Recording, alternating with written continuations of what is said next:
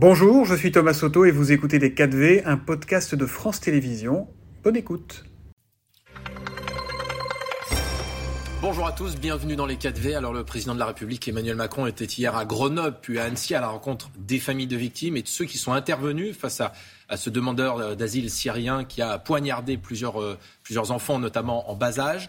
Euh, on sait que cette personne, effectivement, avait le droit d'être en France, que les procédures ont été euh, respectées.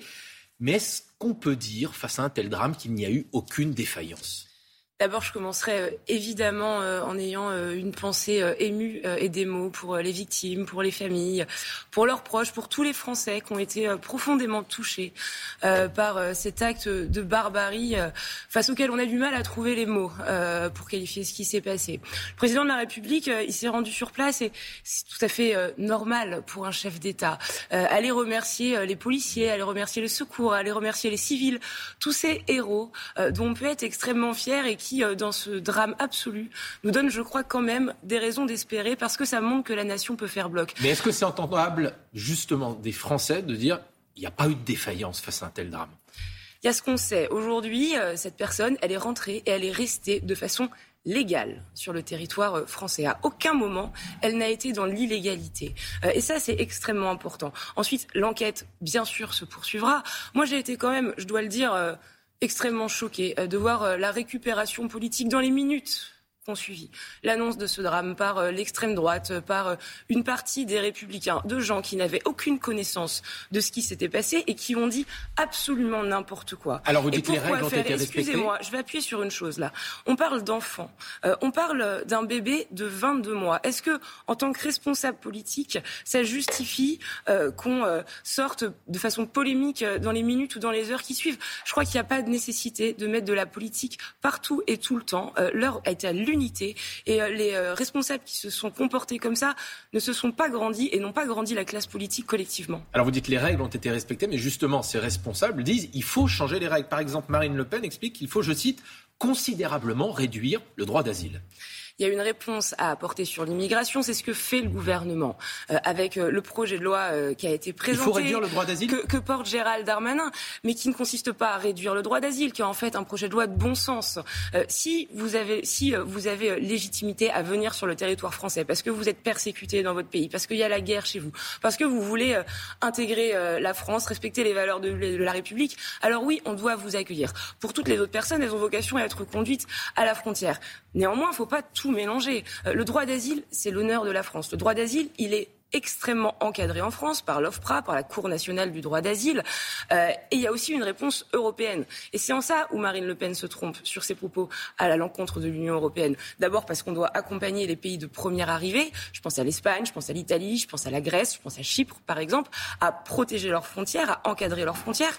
Et puis ensuite, il y a tout un travail de coopération à l'échelle européenne. Et on se rend bien compte que la réponse, elle n'est pas uniquement franco-française, elle est communautaire. Et c'est le sens de cet accord absolument historique qui a été trouvé cette semaine avec l'ensemble des pays. D'ailleurs, fortement Marine Le Pen. Avec l'ensemble des pays de l'Union européenne, ce qui va permettre que chaque personne qui arrive illégalement sur euh, le sol européen soit enregistrée euh, et puisse avoir une réponse à sa demande d'asile dans les 12 semaines. C'est comme ça qu'on y arrivera. Penser qu'on peut fonctionner en autarcie face à un monde qui subit euh, de perpétuelles crises migratoires, c'est vraiment se leurrer, c'est leurrer les Français. Alors, les critiques et les propositions ne viennent pas que de l'opposition, puisque ce matin, dans les colonnes du Figaro, c'est l'un des députés de votre partie de votre groupe Renaissance, Charles Sisonstul, qui dit, je cite, il faut réduire l'immigration légale. Est-ce qu'il faut réduire l'immigration légale? C'est une proposition du groupe Renaissance? Je crois qu'encore une fois, euh, euh, il faut avoir une approche euh, de bon sens. C'est ce que fait le projet de loi porté par Gérald Darmanin, et il est d'ailleurs en train de discuter avec les différentes forces politiques.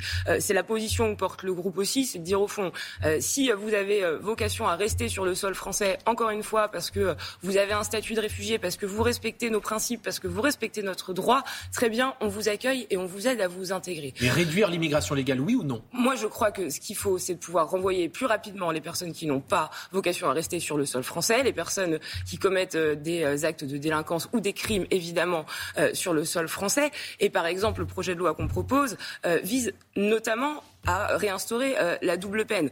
Je crois qu'il faut trouver, au fond, une voie d'équilibre entre, euh, d'un côté, euh, le tout régularisation de la NUPES et l'obsession immigrationniste de l'extrême droite. Et c'est ça qu'on propose. Alors il y a quelques jours, c'était avant ce drame en matière d'immigration, Édouard Philippe, l'ancien Premier ministre, a fait une proposition. Il veut remettre en cause l'accord entre la France et l'Algérie euh, de 1968 qui accorde certaines facilités aux ressortissants algériens. Il estime que ce n'est plus justifié pour un pays avec lequel les relations sont compliquées. Il faut remettre en cause cet accord? Je pense que c'est pas en tout cas à l'ordre du jour euh, des projets du gouvernement aujourd'hui. Euh, on pourra en débattre au sein de l'Assemblée nationale, mais encore une fois, on a d'abord, et je le redis, une volonté commune de travailler au niveau de la majorité avec l'ensemble évidemment des partenaires Horizon, avec le MoDem, avec euh, les Républicains, parce que je pense qu'il y a davantage de choses qui nous rapprochent que de choses qui nous séparent. Euh, et on a voilà tout ce travail-là à mener. C'est ce que fait le ministre de l'Intérieur en discutant avec euh, les sénateurs, en discutant avec les députés, avec les représentants des partis politiques. Et je ne doute pas qu'on arrivera à trouver une voie de bon sens, parce qu'au fond, quand je vois que 70% des Français nous demandent d'avancer sur ces questions-là, on ne peut pas rester enfermé dans des postures politiciennes. Alors la semaine prochaine, il y aura une nouvelle, si j'ose dire, motion de censure contre le gouvernement, motion de censure déposée par la NUP sur cette question des retraites. Finalement, vous, vous voulez tourner la page, mais il y a une partie de l'opinion et des parlementaires qui ne veulent pas la tourner, cette page des retraites. J'entends bien euh, que cette réforme, elle est toujours euh, impopulaire euh, chez une partie de nos concitoyens. Maintenant, ce que j'observe en tant que parlementaire, c'est que cette proposition de loi qui tendait à revenir sur la réforme, elle était inconstitutionnelle, passons. Elle a été étudiée en commission. Euh, le, le, fait de revenir sur le report de l'âge légal a été rejeté en commission. Il y a eu un vote. Euh, donc là, on a une énième motion de censure. porte-voix des Français on a qui une ne pas de cette motion, On a une énième motion de censure euh, de la NUPES. Franchement, on est sur une forme de tragique de répétition. Ça donne pas une très belle image euh, du travail parlementaire. Et pendant ce temps-là, on n'avance pas sur les questions de pouvoir d'achat, sur les questions de salaire, sur les questions euh, de comment est-ce qu'on travaille mieux en France, de comment est-ce qu'on trouve davantage de sens à son travail. Pourtant, je crois que c'est pour ça qu'on a été élu. Et alors, sur les questions de santé également, la semaine prochaine, il y a une proposition de loi euh, co-signée par les groupes Horizon et Renaissance, portée par euh, Frédéric Valtou, qui est du parti d'Édouard Philippe, qui vise à lutter contre les déserts médicaux. Est-ce que vous allez remettre en cause, oui ou non, la liberté d'installation des médecins? Non, c'est une proposition de loi qui est, euh, qui est, très concrète et moi je suis vraiment heureuse que mon collègue Frédéric Valtou puisse la porter comme ça. Qu'est-ce qu'elle dit au fond, cette proposition de loi? Elle dit il y a 87% environ du territoire français qui est un désert médical aujourd'hui. Et face à ça, d'abord, on va remettre les professionnels du secteur et les élus locaux en première ligne pour apporter des solutions sur les territoires parce que c'est eux qui les connaissent le Mais pas d'obligation. Et ensuite, on va demander euh, dans la continuité de, de, des soins notamment euh, euh et euh, aux, aux, établissements privés de faire les mêmes efforts que les établissements publics. Il n'y a pas nécessité d'avoir une approche coercitive et de forcer les médecins à s'installer ici ou là. Efficace? Pourquoi? Parce qu'en fait, on gère pas, euh, on, on, ne régule pas la pénurie. Quand je vous dis qu'il y a 87% des désirs des, de, de la France qui est un désert médical, on se rend bien compte que avoir cette approche-là, ça revient à déshabiller Paul pour habiller Jacques. Et au fond, ça n'a pas beaucoup de sens. C'est pas comme ça qu'on avancera. En revanche, on a supprimé le numerus clausus euh, lors du mandat précédent, ce qui fait qu'aujourd'hui, il y a chaque année en moyenne entre 15 et 20 de médecins supplémentaires qui se forment. Il faut encore aller plus loin, mais tout ça, ça prend du temps. Euh, et donc la, réponse qu'apporte là Frédéric Valtou permettra, le temps que tout ça se mette en place, de pouvoir euh, détendre la contrainte euh, sur les territoires. L'ancien Premier ministre Bernard Cazeneuve réunit aujourd'hui à créer le mouvement qu'il a lancé il y a quelques mois, s'appelle la Convention. Il n'a pas de mots assez durs hein, quand même contre le président de la République, le président de la République Emmanuel Macron. Le gouvernement, dit-il, est composé de collaborateurs plus ou moins serviles du président de la République. Il a théorisé la verticalité et ne conçoit la démocratie dès lors que tous ceux qui constituent le peuple lui obéissent docilement. C'est ce qu'il disait il y a quelques semaines. Bernard Cazeneuve, c'est un adversaire politique aujourd'hui? Savez, ça, c'est euh, des grandes phrases. Moi, je vais vous dire, j'ai pas envie de répondre à ces propos peut-être un petit peu outranciers de Monsieur Cazeneuve. Euh, je vais vous dire, je pense que c'est une bonne chose si aujourd'hui euh, il y a euh, une gauche républicaine euh, qui remet en cause la façon de fonctionner extrêmement outrancière de la Nupes dans une forme de violence verbale, tout du moins permanente. Cazeneuve 2027, vous signez. Et donc ça, c'est une bonne chose. Je signe pas à Cazeneuve 2027, mais en tout cas, je pense que il fait partie du champ républicain, que ça a été un bon ministre de l'Intérieur, que c'est quelqu'un avec qui on doit discuter et j'espère par exemple que sur les questions régaliennes, euh, sur les questions de maintien de l'ordre, sur les questions euh, d'immigration, c'est quelqu'un avec qui euh, on pourra travailler, peut-être même qui nous soutiendra sur certains aspects. Dans les colonnes du Figaro, nos confrères rapportent qu'Anne Hidalgo ne ferme pas la porte à un nouveau mandat à la mairie de Paris, une nouvelle candidature. Tout est ouvert, dit-elle.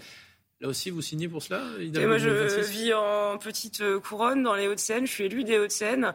Euh, je pense que pour euh, voilà le, le bien-être des Parisiens et des gens qui vivent autour de Paris, euh, c'est pas forcément une très bonne idée. pense oh, vous savez, en politique, on n'est plus étonné par rien. Merci beaucoup. C'est à vous, Maëlle. C'était Les 4V, un podcast de France Télévisions. S'il vous a plu, n'hésitez surtout pas à vous abonner. Vous pouvez également retrouver tous les replays en vidéo sur France.tv.